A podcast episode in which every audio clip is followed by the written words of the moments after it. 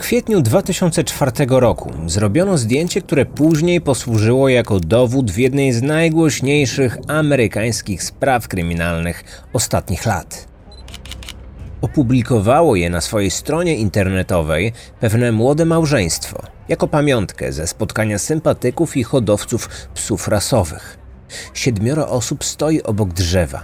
Pięcioro z nich trzyma swoich czworonożnych przyjaciół.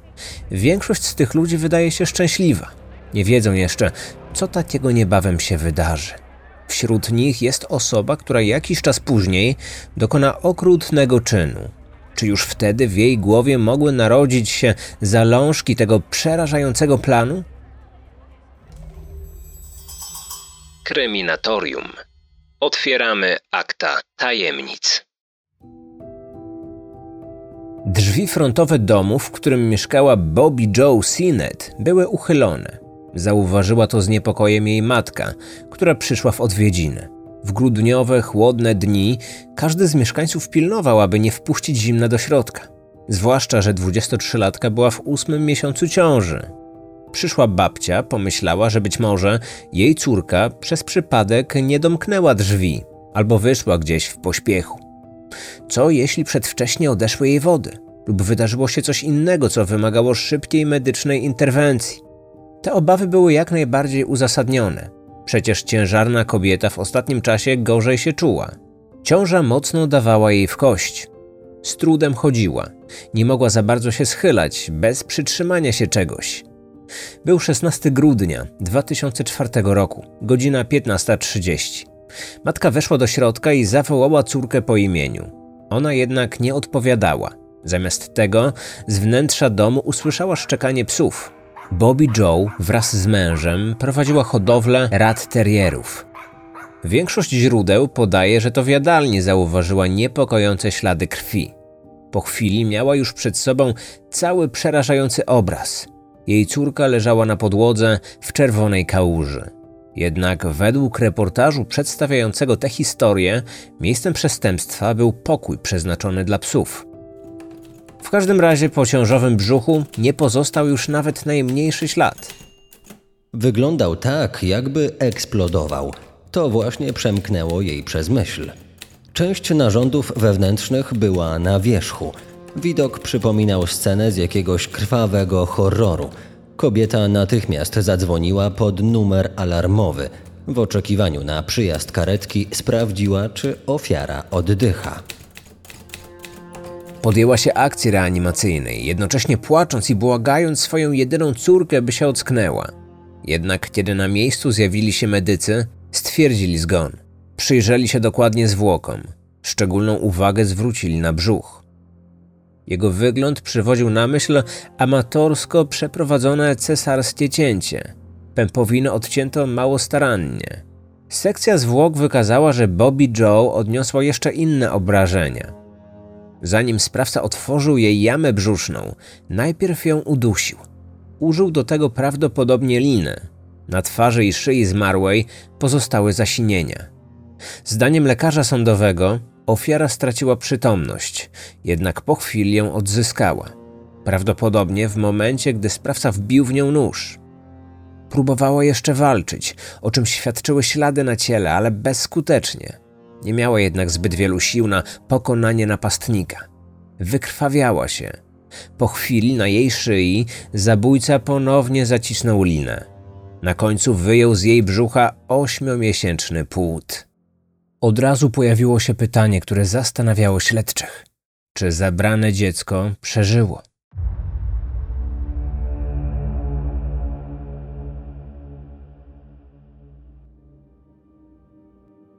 Bobby Joe była oczkiem w głowie swojej mamy, która wychowywała ją praktycznie sama. Ojciec dziewczyny nigdy szczególnie nie angażował się w jej życie. Później rozwiódł się z żoną i całkowicie urwał z nią kontakt. Mieszkały w Skidmore w stanie Missouri. Matka w końcu ponownie wyszła za mąż. Urodziła drugie dziecko, tym razem syna, ale szczególna więź łączyła ją z córką. W młodości Bobby Joe była cichą i spokojną osobą. Do tego stopnia, że w szkole podstawowej stała się ofiarą prześladowania ze strony rówieśników. Wszystko dlatego, że urodziła się z chorobą, która wpłynęła na jej wymowę. Mówiła wolniej niż inni. Przez większość tego okresu trzymała się raczej na uboczu. Miała niewielkie, ale za to oddane grono znajomych. Uważano ją za introwertyczkę, która w odpowiednim towarzystwie rozkwitała. Stawała się wtedy bardziej wygadana i radosna. W liceum przeszła przemianę. Stała się jedną z popularniejszych uczennic. Zmiana szkoły i otoczenia okazały się dla niej zbawienne. Została cheerleaderką, uczęszczała na wiele zajęć pozalekcyjnych. Jej krąg koleżeński powiększył się. Odkryła również pasję do jazdy konnej. Uwielbiała zwierzęta, w szczególności konie oraz rasowe psy. Myślała nawet, aby zainwestować w ich hodowlę. Pewnego dnia, gdy już skończy szkołę, wyprowadzi się z domu i być może wyjdzie za mąż. Mniej więcej w tym samym czasie zaangażowała się w pierwszy poważny związek. Chłopak, który wpadł jej w oko, mieszkał w sąsiedztwie. Spędzali ze sobą każdą wolną chwilę. Byli uroczą parą, wróżono im nawet ślub. I tak w końcu się stało. W kwietniu 2003 roku pobrali się. Kobiecie udało się również spełnić swoje największe marzenie. Założyła własną hodowlę psów. Po ślubie małżonkowie wprowadzili się do nowego domu. Niewielki i skromny budynek stał się ich azylem. Czuli się w nim przede wszystkim bezpiecznie. Cieszyli się, że mają swój własny dach nad głową. Ona dość często brała udział w różnych wydarzeniach związanych z jej pasją, między innymi w pokazach i targach rasowych psów. Nieustannie śledziła fora internetowe o tej tematyce. Z tego, co udało nam się ustalić, angażowała się na nich w rozmaite dyskusje. Chętnie zawierała nowe znajomości z osobami o podobnych zainteresowaniach. Rozmowy prowadziła z nimi głównie przy użyciu internetowych komunikatorów. Od czasu do czasu spotykała się z nimi także w realnym życiu. Wiosną 2004 roku okazało się, że jest w ciąży. Razem z mężem byli bardzo podekscytowani. Podczas jednej z wizyt u ginekologa dowiedzieli się, że będą mieć córkę. Wtedy wspólnie wybrali dla niej imię Victoria Joe. Ich bliscy też byli szczęśliwi. Sąsiedzi roztoczyli nad ciężarną parasol ochronny. Żyjąc w tej niewielkiej społeczności, ludzie bardzo dbali o siebie nawzajem, a Bobby cieszyła się ze wsparcia, którego doświadczyła od wielu mieszkańców. 4 grudnia 2004 roku obchodziła 23 urodziny. Kobieta czuła się najszczęśliwsza pod słońcem i miała ku temu najważniejszy powód w jej dotychczasowym życiu. Za miesiąc miała zostać mamą. Momentami jednak doskwierała jej samotność. Będąc w ciąży, większość dni spędzała w domu. Mąż pracował i wracał dopiero wieczorami. Czasami odwiedzała ją matka lub jakaś koleżanka. Dużo otuchy dodawało jej rozmowy z innymi hodowcami. Niektórych poznała na jakimś evencie, innych w internecie. Cieszyła się sporą sympatią w tym środowisku. Dużo czytała na temat hodowanej przez siebie rasy przez co miała sporą wiedzę, co innym imponowało. Zależało jej też na dobru zwierząt, dlatego kierowała się pewnymi zasadami. Przede wszystkim nie oddawała psów w podejrzane ręce. Żadne pieniądze nie były jej w stanie do tego nakłonić. W trakcie trwającego śledztwa detektywi próbowali zebrać jak najwięcej informacji o jej życiu.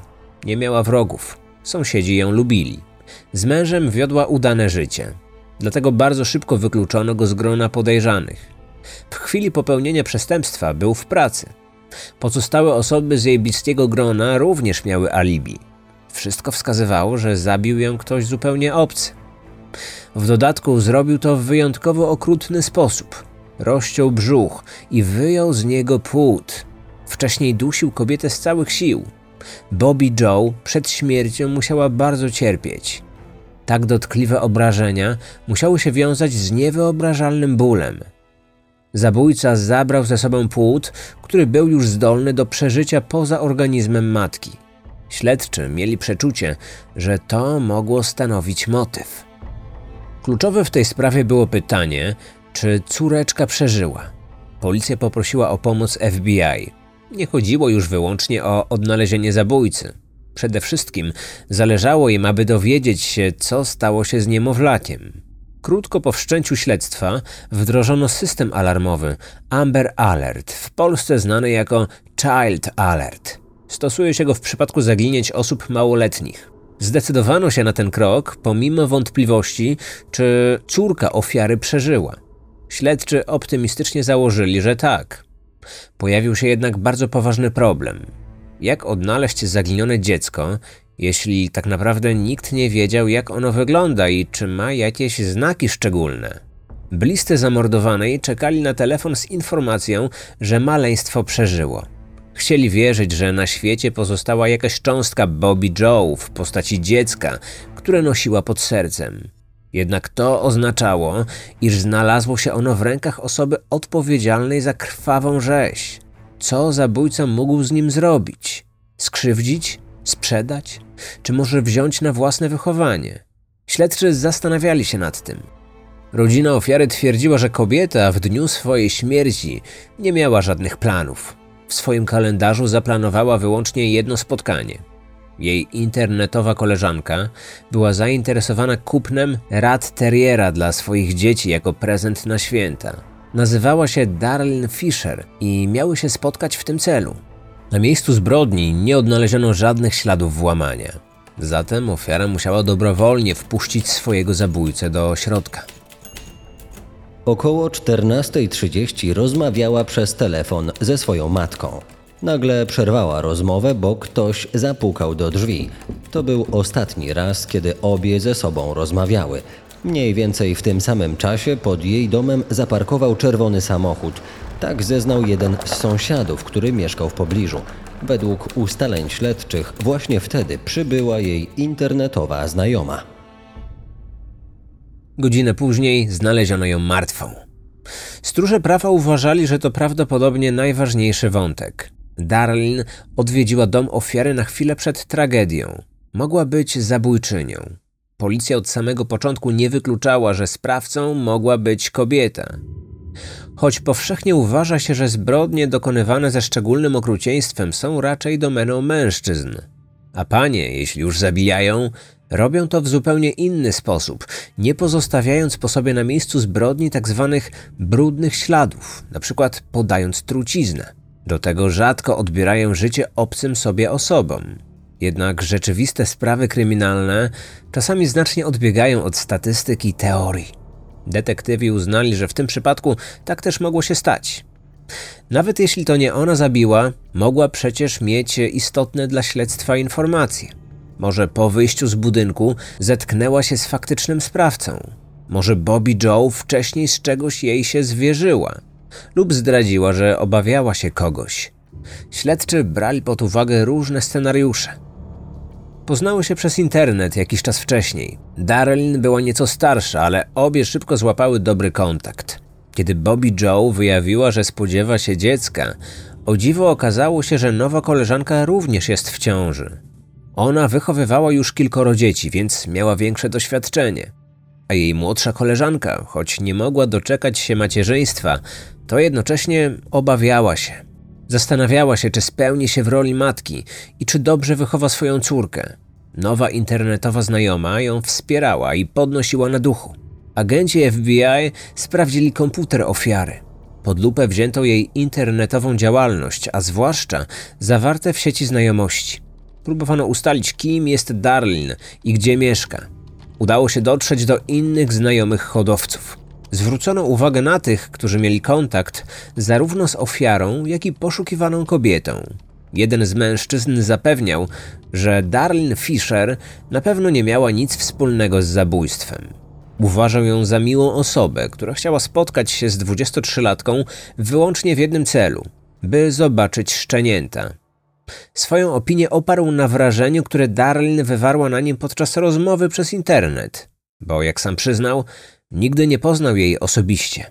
Dzięki pomocy agentów federalnych udało nam się sprawdzić adres IP, czyli unikalny numer nadawany każdemu komputerowi podłączonemu do sieci. Ta informacja doprowadziła nas bezpośrednio do domu kobiety, z którą bardzo chcieliśmy porozmawiać. Funkcjonariusze trafili do miejscowości Melvern w stanie Kansas, ponad 250 km od miejsca zbrodni, do białego, zaniedbanego domu na farmie. Obok niego stał zaparkowany czerwony samochód. Idealnie pasował do opisu pojazdu zeznań sąsiada zabitej 23-latki.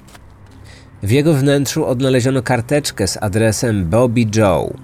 Auto należało do 36-letniej Lizy Montgomery.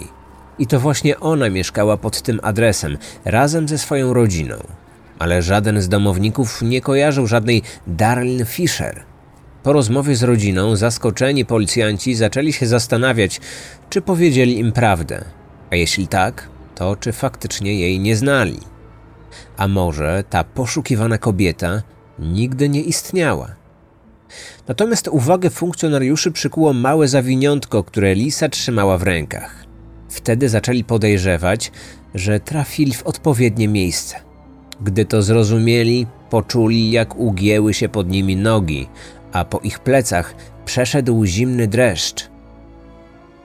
Jednocześnie zaczęli się zastanawiać, dlaczego ta z pozoru miła i przyjazna kobieta nie była wcale taka, za jaką ją pierwotnie uważali. Odpowiedź na to pytanie pojawiło się dopiero później, gdy po wielu przesłuchaniach świadków z małych fragmentów udało się śledczym ułożyć prawdziwy obraz życia Lisy.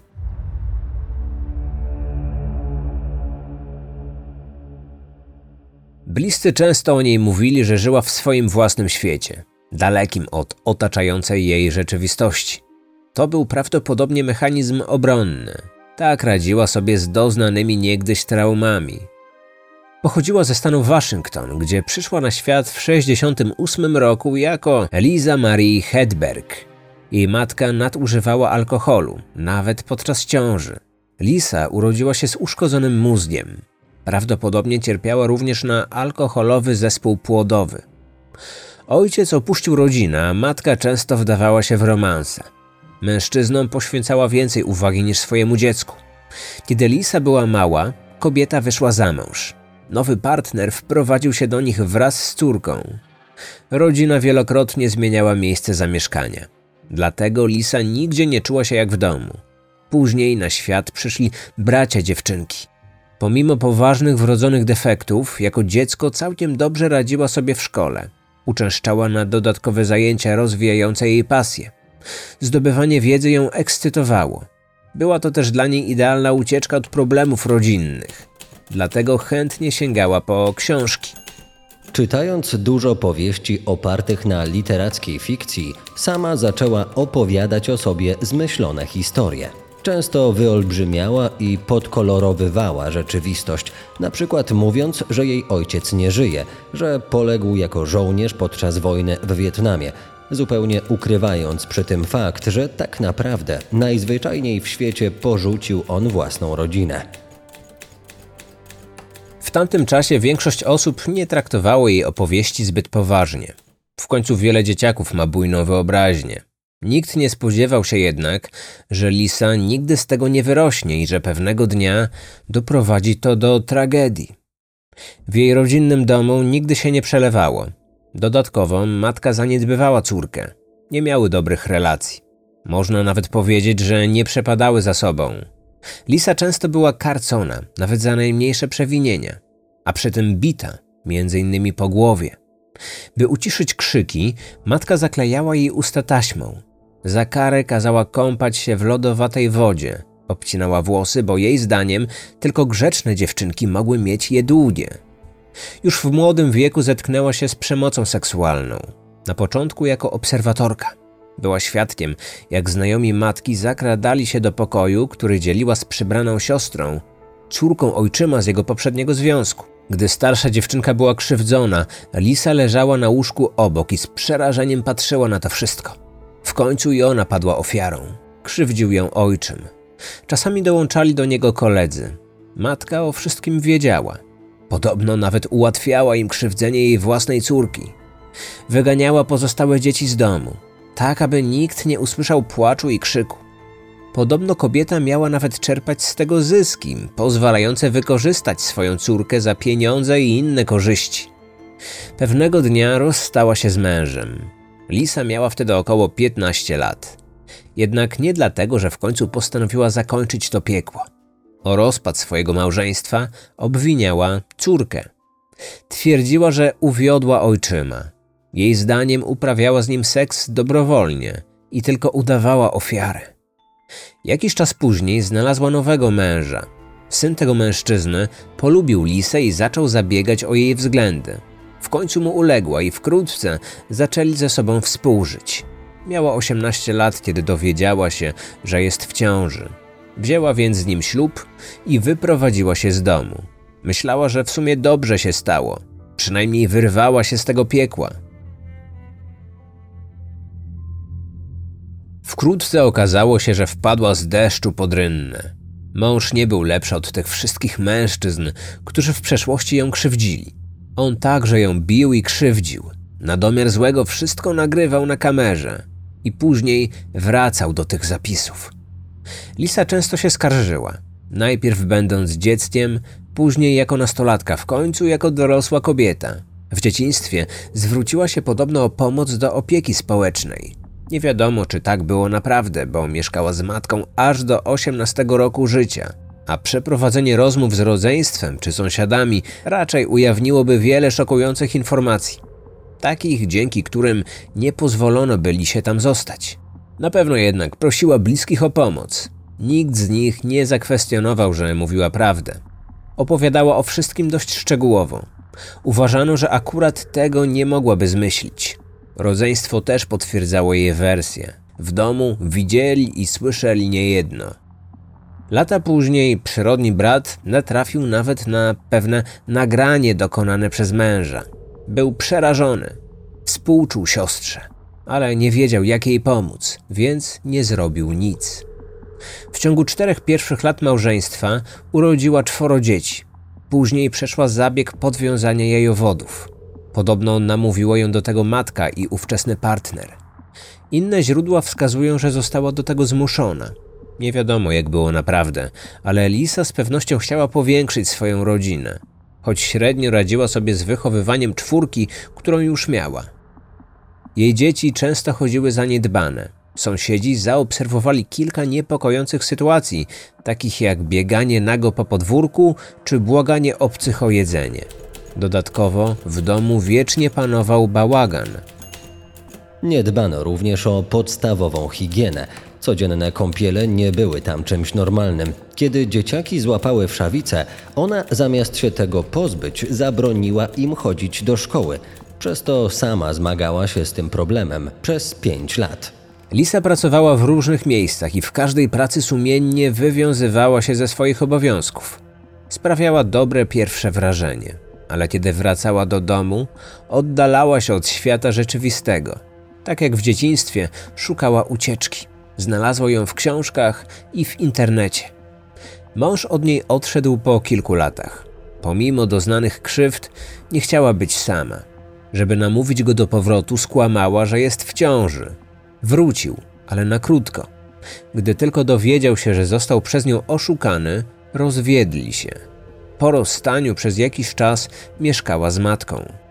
W dorosłym życiu zmagała się z depresją oraz innymi problemami natury psychicznej. Skorzystała nawet z pomocy profesjonalistów, ale wizyty u psychologa czy psychiatry okazały się dla niej zbyt kosztowne. Pod koniec lat 90. poznała innego mężczyznę, który zawrócił jej w głowie.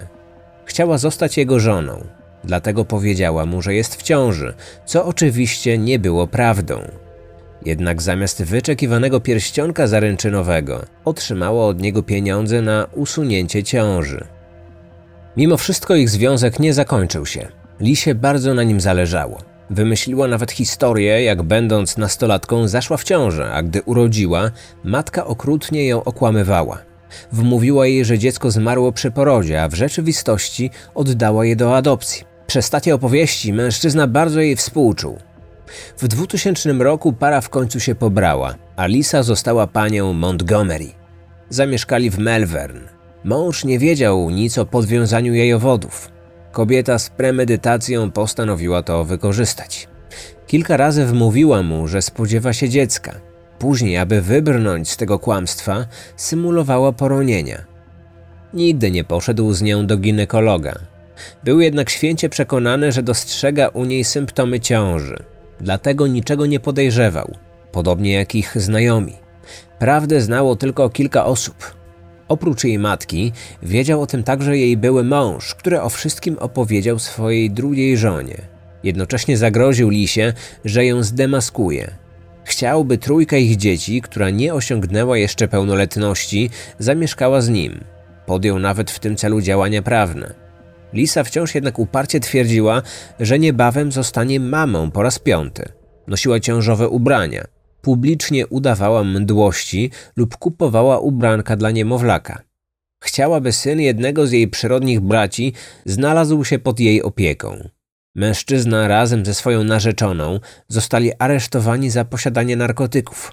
Podobno to Lisa na nich doniosła. Sąd postanowił, że babcia chłopca będzie go wychowywać na czas nieobecności rodziców. 36-latka czuła się zawiedziona takim obrotem sprawy. Ponadto jej były mąż zaczął spełniać swoje groźby. Odwiedził jej obecnych teściów, którym powiedział, że ich synowa nie może zajść w ciążę i z tego powodu okłamuje bliskich. Ona się o tym dowiedziała. Czuła więc potrzebę udowodnienia im, że naprawdę niebawem urodzi. Tylko jak miała urodzić, skoro nie mówiła prawdy? Potrzeba bycia kimś zupełnie innym stawała się u niej coraz silniejsza. Najdogodniejszą na to możliwość dawał jej świat wirtualny. Dlatego to właśnie w internecie najchętniej zawierała nowe znajomości, głównie z ciężarnymi kobietami, z którymi mogła rozmawiać o dzieciach. One jej nie widziały, nawet nie znały. Mogła zatem udawać kogoś innego, przybrać fałszywą tożsamość. Dla nich nie była Lisą, ale Darlin. Kiedy w jej domu pojawiła się mała hodowla rat terrierów, większość czasu spędzała na forach internetowych poświęconych tej rasie. Nie wiadomo skąd to zainteresowanie się wzięło. Czy szczerze się tym interesowała, czy chodziło jej tylko o to, by wejść do świata hodowców? Tego tak do końca nie wiadomo. Nie można więc wykluczyć, że naprawdę się tym pasjonowała. W każdym razie pomogło jej to w poznaniu kilku nowych koleżanek. Jedną z nich stała się Bobby Joe, którą już na samym początku znajomości okłamała, że jest w ciąży. Przejrzenie jej internetowych rozmów wykazało, że w podobny sposób oszukała jeszcze inne kobiety. Zaprzyjaźniła się z pewną użytkowniczką, która spodziewała się bliźniaków. Obie wymieniały się swoimi ciążowymi doświadczeniami. Jej koleżanka pewnego dnia straciła jedno z dzieci. Wspomniała o tym w rozmowie. I wobec tego ona zaczęła twierdzić, że poroniła. Choć miała wiele internetowych koleżanek, swoją największą uwagę skupiła właśnie na Bobby Joe. Jednak po raz pierwszy zetknęło się z nią nie w sieci, ale w realu, na wydarzeniu zrzeszającym hodowców. To właśnie wtedy wykonano zdjęcie, które stało się dowodem, że te dwie kobiety spotkały się znacznie wcześniej. Nie stoją na nim obok siebie. Nie wiemy nawet, czy zamieniły wtedy ze sobą choćby słowo. Bobby Joe mogła nawet jeszcze nie zdawać sobie sprawy, że jest w ciąży. Jednak jakiś czas później odezwała się do 23-latki ale nie podała swojego prawdziwego imienia. Przedstawiła się jako Darlin.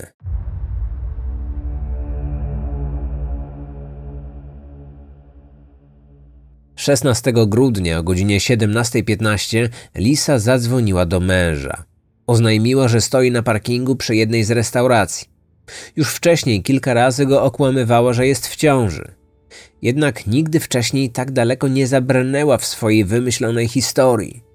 Przez telefon powiedziała mu, że urodziła, że kilka godzin wcześniej wybrała się na zakupy, że nagle w sklepie odeszły jej wody, że na szczęście w pobliżu znajdowała się klinika ginekologiczna, że ktoś życzliwy ją do niej odwiózł. Twierdziła, że tam lekarze odebrali poród. Mało tego, nawet pozwolili jej od razu wrócić do domu. Ale on nie zastanowił się ani razu nad tą historią. Natychmiast wsiadł do samochodu i ruszył w drogę, aby zabrać żonę do domu. Gdy był już przy niej, nie zauważył w jej zachowaniu czy wyglądzie nic podejrzanego. Nie wypytywał o szczegóły, nawet o wypis z kliniki. Nie zwrócił uwagi, że dziecko jest mniejsze niż przeciętne niemowlę, że praktycznie w ogóle nie płacze i nie wydaje żadnych odgłosów. Radość przysłoniła mu racjonalną ocenę sytuacji. Cieszył się, że po raz kolejny został ojcem. Miał już dzieci z poprzedniego związku, ale samych synów. W końcu w jego życiu pojawiła się córka. Wspólnie nazwali ją Abigail. Córki i synowie Lisy również uwierzyli matce. Wieczorem tego samego dnia córka zrobiła kilka zdjęć matce, jak trzyma niemowlę w ramionach. Następnego dnia małżonkowie wspólnie zjedli śniadanie na mieście. Mieli przy sobie dziecko, leżało w nosidełku. Ludzie przebywający w restauracji znali ją, więc byli w szoku. Wcześniej nie wiedzieli o jej ciąży. Potem pojechali do domu jej byłego męża. Chciała udowodnić mu za wszelką cenę, że był w błędzie. Mężczyzna nie mógł ukryć zdziwienia. Zapytał jej męża, czy jest pewny, że to ich dziecko. Zasugerował nawet, że Lisa mogła je przecież komuś się ukraść. Podejrzeń nabrała również jej matka. Wiedziała, że to niemożliwe, by urodziła. O swoim złym przeczuciu opowiedziała młodszej córce.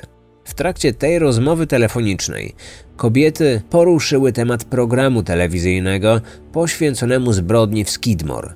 Matka była przerażona, gdy dowiedziała się o wstrząsających szczegółach sprawy. Czy to możliwe, że poszukiwanym zabójcą, który zabrał ze sobą dziecko ofiary, była jej własna córka? Być może przez głowę przemknęła jej myśl, że powinna zadzwonić na policję, donieść na Lisę.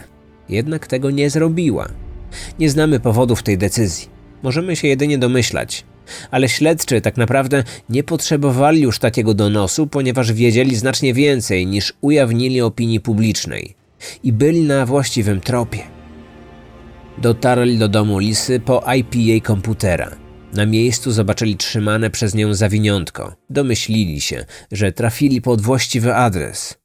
Po przybyciu na miejsce od razu zapytali Lisę, czy zna niejaką Bobby Joe i czy poprzedniego dnia odwiedziła ją w jej miejscu zamieszkania. Usłyszeli, że nie. Nie znała nikogo o takim imieniu. Nigdy też nie była u niej w domu, a na pewno nie wczoraj, ponieważ właśnie wtedy urodziła córkę. Policjanci nie uwierzyli, dlatego poprosili ją o pokazanie im wypisu z kliniki dla kobiet. Okazało się wtedy, że pojawił się nieoczekiwany problem ze spełnieniem tej prośby. Choć Lisa próbowała znaleźć potrzebny dokument, nigdzie go nie było. Ani w jej torebce, ani w samochodzie. Gdy ostatecznie stwierdziła, że musiała go chyba zgubić, policjanci poprosili ją o wyjście na zewnątrz, po to, aby mogli porozmawiać z nią na osobności, bez obecności innych członków rodziny. Zgodziła się. Kiedy znaleźli się już poza domem, jeden z policjantów zaproponował, że potrzyma przez chwilę dziewczynkę. Następnie wziął dziecko na ręce i spojrzał mu prosto w oczy. I choć nie miał na to żadnych dowodów, to właśnie w tym momencie po raz pierwszy pomyślał, że oto trzyma w swoich ramionach najbardziej poszukiwane dziecko Ameryki. Pomimo targanych nim emocji, policjant z kamiennym wyrazem twarzy wysłuchał, co Lisa miała mu do powiedzenia. A ona kolejny raz zmieniła swoją wersję. Tym razem przyznała, że tak naprawdę urodziła w domu, ale zataiła to przed mężem. Mógłby się z tym źle czuć. Jak sama stwierdziła, nie chciała go martwić. Działała w dobrej wierze. W ostatnim czasie jej małżeństwo zmagało się z poważnymi problemami finansowymi, a ona nie chciała nadwyrężać ich i tak już skromnego budżetu. Przecież opieka medyczna jest bardzo droga, a jej nie było po prostu na nią stać. Tymczasem w domu trwało przesłuchanie pozostałych członków rodziny. Kobieta w końcu pękła i przyznała się, że zabiła Bobby Joe i porwała jej córkę. Przeszukanie jej auto potwierdziło te słowa. Znaleziono w nim poszukiwane narzędzie zbrodni. Aresztowano ją. Zabiła, a porwane dziecko wywiozła do innego stanu. Dopuściła się więc przestępstwa federalnego. Za zbrodnię dokonaną z premedytacją, zwaną w USA morderstwem pierwszego stopnia, groziła jej kara śmierci. Nikt nie miał wątpliwości, że kobieta zostanie skazana. Dowody mówiły same za siebie. Jednak jej obrońcy zamierzali przynajmniej uratować ją od egzekucji.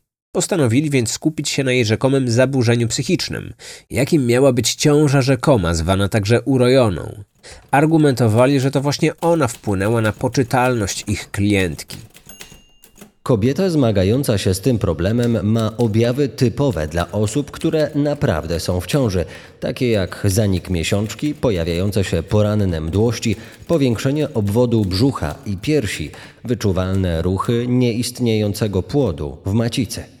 Zaburzenie to ma podłoże w skupieniu myśli, marzeń i oczekiwań kobiety na problem zajścia w ciążę. Częstą jego przyczyną jest bezpłodność. Liza w latach 90. przeszła zabieg podwiązania jej owodów. Podobno sama tego chciała, ale matka i pierwszy mąż mieli ją do tego zmusić. Jej obrońcy mieli nadzieję, że ten argument wystarczy, aby przekonać sąd do wydania łagodniejszego wyroku, czyli dożywocia, zamiast kary śmierci. Lekarze dokładnie ją przebadali. Zrobili przede wszystkim tomografię głowy. Obrona chciała udowodnić, że jej mózg nie funkcjonuje tak jak u osoby zupełnie zdrowej i że te nieprawidłowości skutkowały wmawianiem sobie kolejnych ciąż. Udało się to udowodnić, ale tylko częściowo. Przede wszystkim wykryto u niej epilepsję, zespół płata czołowego oraz dysfunkcję płata ciemieniowego i skroniowego. Mimo to nie wszyscy biegli zgodzili się z tezą, że te schorzenia mogły wywołać u niej złudzenie bycia w ciąży. Natomiast według psychiatrów oskarżona cierpiała na depresję, pograniczne zaburzenia osobowości i zespół stresu pourazowego. Uznano to za wynik jej traumatycznej przeszłości, w tym przede wszystkim doświadczonej przez nią przemocy seksualnej oraz szeregu zaniedbań rodzicielskich. Prokuratura próbowała udowodnić, że to manipulatorka, która dokładnie zaplanowała zbrodnię i dokonała jej z zimną krwią. Najpierw zdobyła zaufanie ofiary w internecie, udawała kogoś innego, stworzyła fałszywą tożsamość. Jadąc do domu swojej ofiary, miała przy sobie linę. Moim zdaniem ta kobieta była w pełni poczytalna w chwili popełnienia zbrodni. Nie ulega żadnej wątpliwości, że wiedziała po co tam jedzie i jakiego czynu zamierza dokonać. A to świadczy o jej pełnej premedytacji przy popełnieniu tej przerażającej zbrodni. Prokurator podkreślił, że odebrała życie drugiemu człowiekowi w wyjątkowo brutalny sposób. Do domu swojej ofiary przyszła z narzędziami zbrodni. Zaatakowała od razu. Dwukrotnie dusiła z całej siły. Nożem kuchennym rozcięła jej brzuch i wyjęła z niego dziecko. Przygotowywała się do tego. Przeglądając jej historię wyszukiwań w internecie, śledczy natknęli się na filmiki, z których uczyła się, jak prawidłowo wykonać cesarskie cięcie. Oficjalnie sąd uznał, że Lisa tak naprawdę nie wierzyła w żadną wyimaginowaną ciążę. Nie udowodniono, by towarzyszyły jej jakieś faktyczne objawy somatyczne w czasie, gdy twierdziła, że spodziewa się dziecka. Była poczytalna w chwili popełnienia czynu. Uznano ją więc za winną. Ława przysięgłych rekomendowała wymierzenie kary śmierci. I taki właśnie wyrok zapadł 4 kwietnia 2008 roku. Tym samym Lisa stała się pierwszą od 1953 roku kobietą skazaną na śmierć za przestępstwo federalne. Dało to początek głośnej dyskusji w Stanach na temat zasadności stosowania kary śmierci. Zaczęto się również publicznie zastanawiać, czy powinno się na nią skazywać osobę, która doznała w przeszłości tyle traum co Lisa. Kwestia jej stanu psychicznego dalej budziła kontrowersje. Przeciwnicy werdyktu sądu twierdzili, że nawet jeśli nie miała ciąży rzekomej, to dalej borykała się z innymi problemami, takimi jak pograniczne zaburzenie osobowości, depresja, zespół stresu pourazowego i poważne uszkodzenia mózgu. Przez lata organizacje stojące na straży praw człowieka próbowały coś z tym zrobić. Sąd w końcu zawiesił wykonanie egzekucji, by zbadać jej stan zdrowia psychicznego. Zwrócono się również z wnioskiem do ówczesnego prezydenta, by zmienić wyrok na dożywotnie pozbawienie wolności. Po wyborach w 2020 roku nowa głowa państwa obiecała wprowadzenie moratorium na federalne egzekucje. Jednak dosłownie kilka dni po złożeniu tej obietnicy wydano decyzję o straceniu skazanej. Sąd Najwyższy uchylił wcześniejsze zawieszenie egzekucji. 12 stycznia 2021 roku, 16 lat po dokonaniu zbrodni, wykonano wyrok i do żył Lisy wstrzyknięto truciznę.